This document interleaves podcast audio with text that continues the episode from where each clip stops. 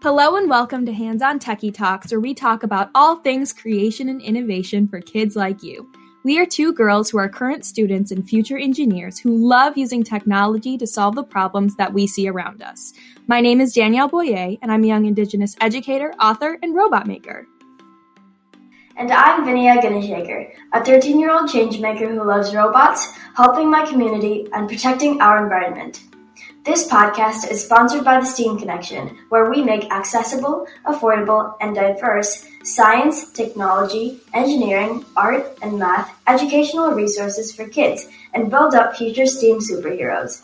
You can learn more and start making your own robots now at w w w dot steam connection dot org. So we just finished a month-long plastic series, and that was such a great experience. I love talking about um, topics more in depth and being able to really delve into environmental subjects. Today, we're going to actually be taking a brief break from that, and we're going to have a fun engineering chat with our friends, and I'm really excited about it.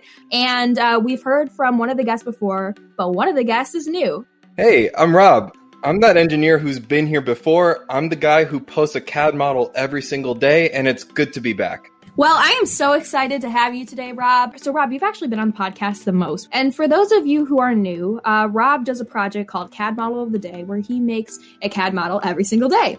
And C A D stands for Computer Aided Design. So he does three D modeling, and he makes everything from like snake animations to stingrays to little robots to the craziest cool things, especially on like Instagram. And we also have a really special guest today, someone who's new. Hi, I'm Michelle. I'm a fourth-year electrical engineering student at the University of Washington in Seattle. I love playing with robots and bringing the fun to engineering. Well, I'm so excited to have you today, Michelle. Um, so I actually met Michelle, I think about a year ago now, which is insane. I feel like I've known her for ages. Uh, we actually met through a guest that we've had on the podcast before. His name is Varun Sridhar. And he is a microbiologist, and we had him on the podcast to talk about things like fossil fuels. And it was really interesting hearing his perspective on the environment, and I just thought it was really unique. But uh, she goes to the same school that Varun does, the University of Washington, Seattle. Yeah, so at school I concentrate in something called embedded systems, which is basically I take the hardware part of robots and the software part of robots, and I put them together to make a full-on robot. Because usually at school, it's been like hardware, software, and then I made like this Frogger game with like a board. Yeah, so electrical engineering is a really broad field, but as an electrical engineering student, I've chosen the path of being more in the hardware-software interface. So I take the hardware part of robots and the hardware and the software part of robots and put them together and make a full-on robot. Um, Some other things that I've been involved in is that I took a class that was really cool that was about image processing. So I was able to manipulate images and see how they could change with different effects. So Rob and Michelle, obviously you guys are really uh, well-versed in the engineering field. So what would you say your favorite part of engineering is? It's a really tough question because, um, you know, I fell in love with engineering back when I was in high school, and, you know, and I've just been into it ever since. But it's really that uh, problem solving aspect and just really taking your designs and really fitting it to a cause. My favorite part of engineering would be bringing creativity and my outside passions into engineering. So I know I participated in this summer camp in high school where um, it was a STEAM camp. And I think one of the programs was robotics. So we made a STEAM robot, and I got to bring my passion for Disney and music and art into the robot. And I made the robot respond to different levels of ambient lighting in the room. I've actually gone to STEAM summer camps as well, and a big part of STEAM summer camps is actually creativity, um, not just robots. So um, this summer, if you find yourself getting bored, I would encourage you to sign up for a STEAM summer camp. They're actually really fun, and even if you don't like robots as much, there's lots of arts and crafts there. And I think what a really great part about everything being virtual is a lot of summer camps now are actually provided for free. So if you have access to the internet and you have access to things like Zoom or uh, Microsoft Teams or something like that, you're able to access really cool summer camps that you might not be able to otherwise. And as Vinia said, creativity is a huge element of these summer camps. So there's an opportunity for you to take some really cool free summer courses definitely look into it. I'm sure even if you Google free STEM or STEAM summer courses, you'll find some really cool things for kids of all ages. Yeah, and not only do you get to learn about super cool STEAM subjects, you also get to make a lot of new friends. I have made a lot of friends at STEAM summer camps that I am still in contact with today, and they are amazing people, so yeah. I don't really have a summer camp experience, but you know, one of the best experiences when I was younger was honestly joining my robotics team, and it, it it's crazy to think that I almost missed it entirely. Uh, I mean, I'll keep the story, you know, brief, but I tried to join my robotics team when I was in seventh grade, when I was like twelve or thirteen years old, kind of got bullied out of it and just kind of forgot about it the rest of my high school career. Then senior year rolls around and my one friend is saying, you know, you got to join the robotics team. You know, t- today, uh, this year is a tough year. We need all hands. But and then I said, but I, I haven't done anything in my past, my past uh, career. It's like, no, go anyway. And then I went there, and then I was uh, met with a very warm, friendly reception. And I ended up designing some cool aspects of our robot. And when I saw that work in competition, that that I think that was really the spark that, you know, lit my fire when it comes to like engineering. So that's like my experience from when I was younger. And I think that's so cool because um, as Vinia and Michelle and I have talked about personally, and even on uh, panels and stuff together, there is a lot of sexism and a lot of pushback for especially girls in STEAM and on robotics teams and in engineering. I know Vinia has had an experience before where she's felt really ostracized by guys on other robotics teams. I definitely felt that way. I used to be on a robotics team, and I was basically pushed off by the guys because they didn't want me there. And that was really, really difficult. And I think your experience is something that a lot of boys can resonate with and a lot of girls can resonate with, because in engineering, sometimes you feel that sense of that you don't belong, and it can be really discouraging. But I think we're all living examples of pushing forward, even when people don't want you there, even when people are telling you that you can't do something, that you can do it. Other people's words is not a representation of what you can and can't do. And I think that's a really important message to walk away with, because sometimes when you hear those negative things, it can really, really get to you. Yeah, and um, I just wanted to say that Rob's experience of being bullied out of his team and then restarting his love for robotics in um, in his senior year is just um, a way of showing that it's never too early or never too late to start robotics. There's always a way, and if there's a will, so... I totally agree. Well, my robotics team was pretty welcoming to girls in general, but I do resonate with like the pushback um, in college in my labs and everything, where sometimes my, well, most of the time, actually all the time, all my lab partners would be all guys. If I shared my ideas, sometimes it would seem like I never said anything, and they would come up with the same idea like ten minutes later. And everyone would be like, oh, that's such a good idea. We should totally do that. Yeah, and like Michelle, I've also had my ideas taken from me. And that's the absolute worst feeling in the entire world, because you work so, so hard to be appreciated and to have your ideas heard and seen.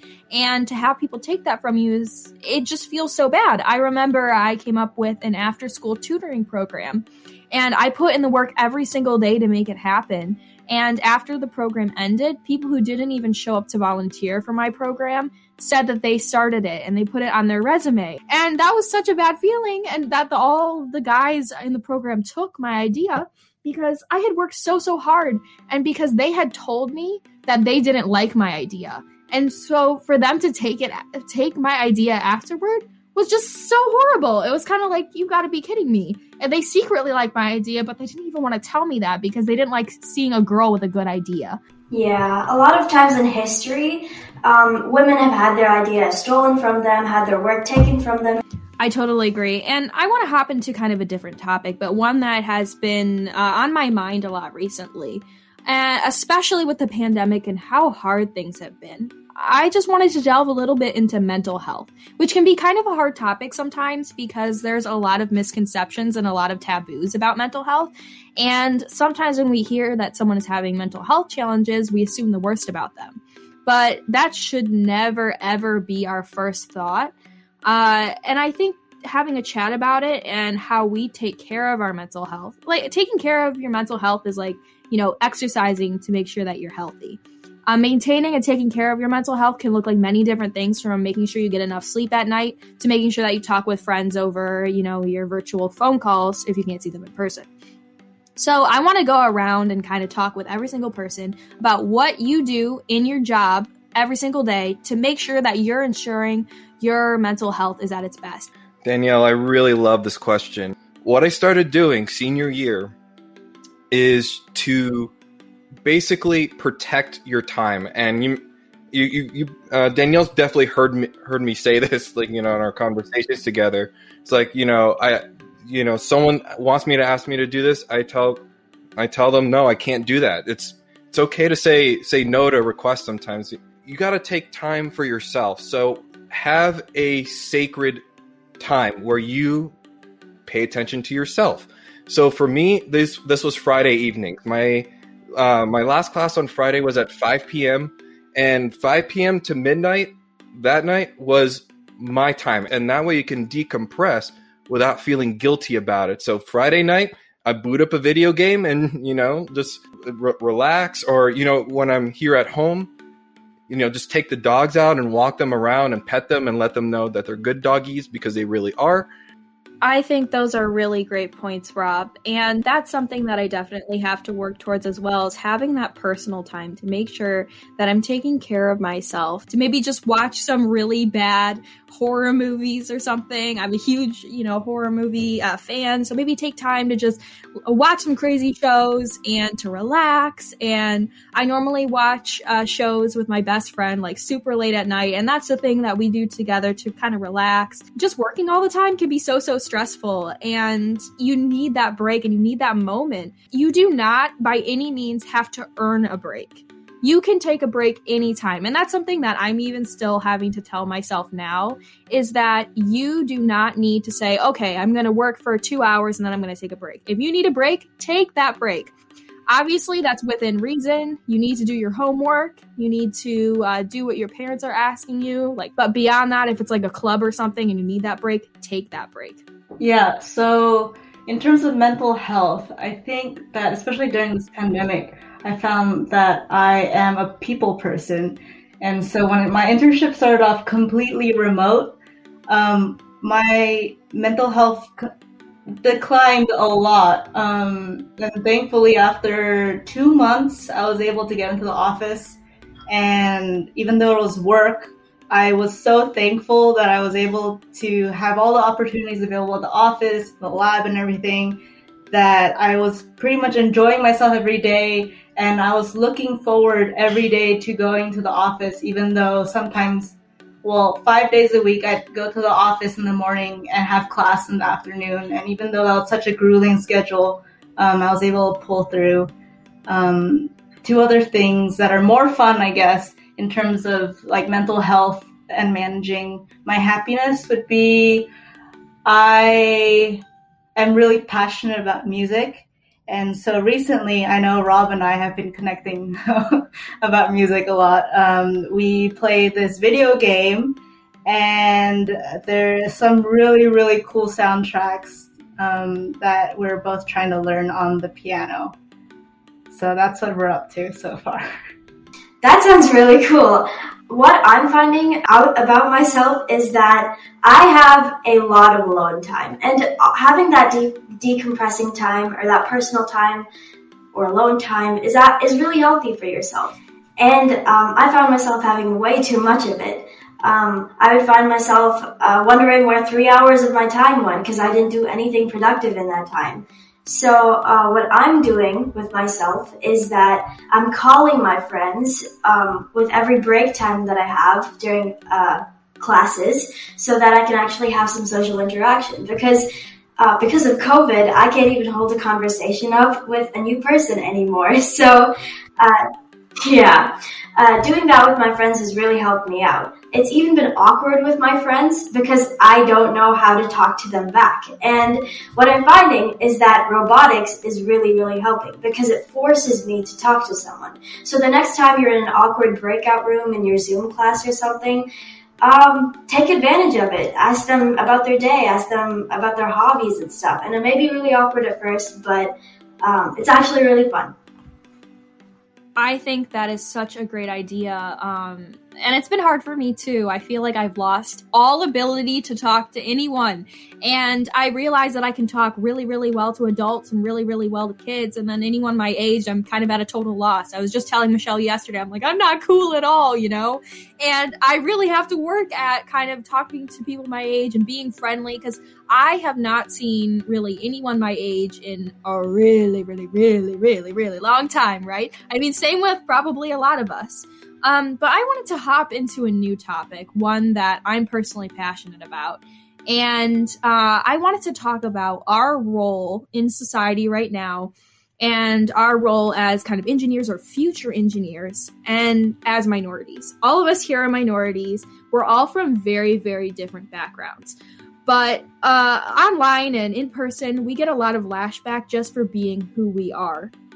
And we see probably a lot of advocacy online right now, but these are identities that we have to live with every single day. And uh, even when it's not trendy, we have to exist as ourselves. And that can be really hard because people only advocate for us sometimes. Like, for example, people only advocate for me during Native American Heritage Month. And it shouldn't be like that at all. So I wanted to talk about our listeners can do to support minorities during this time, especially, and every single day. And maybe some things that we've done to help support ourselves. Uh, I know for me, my biggest support would have to be the American Indian Science and Engineering Society, which is a, uh, it's basically, there's like chapters at universities, at high schools, there's clubs, uh, events. Um, I'm actually keynoting one of the events this week. The support that they give me to be able to be myself and to be able to exist in that space and not having extra expectations just based off of my identities is a really, really special thing, because everyone kind of coming in there understands me and understands a lot of, you know, uh, my background and what I believe and what I stand for. I think that's a really special thing. So for the viewers at home, just so you know, I'm actually of Hispanic heritage. I have Puerto Rican blood flowing through my veins. And, um, thankfully, I haven't had many uh, interactions, uh, negative interactions pertaining that. I, I've had it before, but um, I think the most important thing to do is, you know, find a support. You, you, you have to find support, be it with a, a group. For me, it was my parents who, you know, informed me of, of saying, like, there are people that might... Uh, think things of you just based on the way you look, and kind of prepping me for that. So just having that support to, uh, you know, just to know that you're not alone in these issues. But it's also, um, I've actually had a, a couple of experiences too, where, you know, I go somewhere, you know, and have some conversation with someone, and they just kind of assume that, you know, I'm, you know, that I'm kind of dumb, which sometimes I am too, a little bit, but, um, you're selling yourself short. We all have our moments. We all have our rough moments, but it, that doesn't detract from the fact that you're smart. And I think everyone knows it, or at least they should. If they look at your Instagram, they will know. Yeah. I, de- I definitely had my, my, my silly moments, but you know, there's been people who have like nefariously, like, you know, imply that I'm stupid, which I don't like very much, but it's always kind of funny. Then, you know, I can pull out some of the vocabulary that, that I know and, and, and, and just kind of talk about like, oh, how was your day? And like, oh, what? It's like, oh, I was working on engineering. Uh, I've been working on this new design for, and then I, and I go on about like how I'm designing this really cool thing or, or this currently thing that I'm currently working on. They kind of, you know, go look back. It's like, huh, this, This guy, it doesn't, it, it, it kind of like blew up their expectations. And that was, that's kind of funny to see sometimes. And it, it sucks because you should never have to prove to someone who's making those incorrect assumptions about you that you're actually smart. You shouldn't have to do that. And it's really disappointing to kind of be put in that position because, you know, you, you feel like, hey, I'm not that. You know, why would they think that? That's not true. And you kind of feel like you you have to disprove them. And I'm sure a lot of our listeners have also felt that too, maybe at school, uh, maybe with friends even. And it, it shouldn't be that way. And that's why, as Rob was talking about, having that support system with people who understand you and understand your background and who appreciate you for you and your culture is really, really important. And it's something that can be hard to find, but with everything being more online lately, there's more opportunities to be able to meet people. And I think that's really important because otherwise it can be really lonely, because sometimes people think they mean well, but their actions or their words can be really, really hurtful. And um, sometimes they'll get, even get upset if you tell them that what they said was not kind. And it can just feel really kind of lonesome sometimes, because you're wondering, like, was I overreacting in that situation? Or, you know, is it me? Is it something wrong with me? But it's not. You're not overreacting. And having that support system will help you kind of realize how you can navigate those situations and how you can better advocate for yourself, because sometimes you are the only person who will advocate for you. So I'm Asian American.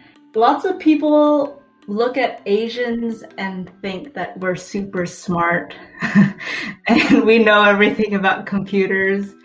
Even though that can be seen as like something positive, it can also be intimidating to have that kind of stereotype put on, well, at least for me, whether it be people at school or just like people I'm working with. They will expect me to know things that I don't already know, and then they'll move too quickly. And if I ask questions, sometimes they'll be like, what? You don't know that? And then they'll kind of bully me out of learning. So there's like a flip side to what's seemingly positive. But I've learned to um, kind of combat that by finding people who are... who look like me, who understand me. So like, I think last week I went to a conference for the Society of Women Engineers, and someone speaking there was um, a woman, Asian American engineer. She's also, I'm first generation Asian American, and she was also first gen. Yeah, so first gen means that um, I am the first person in my family born in America. Everyone before me has been born overseas. Um, so my parents were born in Indonesia, and I think my great, great, great something grandparents were born in somewhere in China. But um, so our cultures have been kind of mixed all together um, because our family has been born in so many different places. So something that I want to expand upon is, um, you know, Michelle mentioned being first generation. As far as I understand, Vinia is also uh, first generation, you know, born in the United States. So something that I've experienced, which, you know, still kind of difficult to deal with, where, where you know, you, you know, you look a certain way when you come from a certain ethnic, ethnic background. Like, I think I look pretty Hispanic. And I think that builds this expectation that I should exude those, you know, uh, basically, why don't I act like a Puerto Rican, you know, for, for, for lack of a better term. I, my Spanish is awful. I can understand most of it, but I'm not even going to demonstrate for you because my Spanish sounds very dumb. I was born in Ohio, that voice in a Hispanic person's body. So it's... I felt like I didn't really fit in growing up because, you know, I would be surrounded by Americans that, you know, I didn't really fit in because of my looks, but, you know, my personality and voice, I would fit in better. But, you know, even going back to Puerto Rico, I found that I fit in kind of terrible there too, because now I have the looks, but I don't act like them. So I don't know if um, either of you have experienced anything of that. Like, Yeah, um, because I am first gen, um, I've been brought up a certain way because my parents were also born, my parents were born in India. But um, luckily, Troy is a very accepting um, city, and there are lots of people that, that are like me. Uh, but I know, I also know that lots of people aren't as lucky as me, and um, all of these are really real struggles. Um, and I have actually gone through some of them, but I didn't notice because it was so normal for me to be treated differently. I didn't notice until, um, like, actually right now, something like that. Okay, so going off of that, um, being in kind of like the midway point of being Asian or like being American, I found that I can actually, although I don't belong to, like, I don't connect as well, as well with like completely international kids who I see at college, or like second gen, third gen, fourth gen Asian Americans that I see at college. Um, I found that as a first gen, I can connect with both sides. So I found really good friends who are international, and I found really good friends who have, um, whose families have been in America for many generations. Yeah, that that's excellent. And I think I, you know, I eventually found, you know, people, and this is really important. You need to find yourself a good support group, but also good friends. And I'm very fortunate with, you know, having you guys as my friends who, for, you know, for example, you guys that, you know, see me for who I am. When I do interviews, a question I get asked a lot is, what is your day today? You know, what does that look like? And uh, I actually talked about this in an Instagram post today, because my day-to-day mostly looks like me sitting at the computer working. I'm writing podcast scripts. I'm making robots on my computer. I'm designing things. I'm coding things. That's what my everyday looks like. I'm usually writing emails too. But I want to know more of like, what does your day actually look like as an engineer? Okay, so my day-to-day, I basically work two jobs if you think about it. So I actually do have my full-time work I get paid for, basically, let's put it that way. And it's um, something really cool because it's a very um, generalist, generalist meaning I do all sorts of things, because when you're a mechanical engineer, there's a ton of things you can focus in. Like it's not a, not just all about the mechanisms. Like mechanical engineers also design um, refrigeration systems, for example. So when you go to like a Chili's or something and they have like a walk-in freezer, an engineer had to look at the space and say, we need to make this room cold so we can we can serve the food. I don't know why I thought of Chili's as a first restaurant, but yeah, it's, pretty, it's pretty good. I'll, I'll give it. I'll give it the the okay Rob's okay stamp of approval there. Um, but my my duties as an engineer is really generalist. So um, one of the things I do the most of is make patent drawings. So. Um, to for my boss who invented this really cool machine, um, you actually have to declare your invention in order to protect it from other people that, you know, may want to lift your design. So um, you actually have to draw it out for the United States Patent Office, so they know this is the thing you invented and this is how it works. So I do a lot of patent drawings, and you know, I three D model. And from the models, you can generate drawings pretty easily. So I do a lot of that. And that's like my normal job, right? But then, you know, after I clock out, I start my fun job, I guess. You know, I run my my YouTube channel, Virtual Flat C A D, where I am now streaming three times a week. And I basically um, model my daily model. And people in the chat, you know, just they kind of hang out with me and, you know, tell me what they think while I model. So that's really my, my day-to-day, just kind of working those two dogs. And sometimes I'll pet the puppies that I have at home. And that's always good. That's a treat. Yeah, we got uh, Stella and Jackie. So my day-to-day would be, um, since I'm finishing up my senior year, it's more focused on industry work now. Um, but there, it's still a mixture of both industry and academic work. So in the morning from around nine-ish to around three thirty to four, I am at the office designing test procedures and doing tests for ultrasound systems. Um, I work at the headquarters for um, Siemens Healthineers for research and development of ultrasound. Um, And it's really cool because the test processes that I am designing are being used every single day by not just me, but a lot of other engineers in the office, um, which is different than a lot of the projects we do at school where, I mean, we turn in the project and probably don't touch it again afterwards. Um, so having this practicality of these projects has been really rewarding. Um, and I like to think of it because usually at work, I man maybe, maybe like five different stations. So if anyone's ever played Among Us, um, where you walk to the different tasks and do your tasks, um, yeah, I every time I'm in the lab, I feel like I'm playing Among Us. And then so after three thirty, after I clock out, um, I drive home um, because of COVID. You gotta sanitize everything, but um, sit back at my computer. And sometimes I'll rewatch some lectures um, because sometimes the professors go too quickly during lecture, um, and I'll take more notes. And also, I've been I'm I've been working on my senior project, which is with Alaska Airlines. Um, so I'll meet with my project team and we'll do some coding and design work.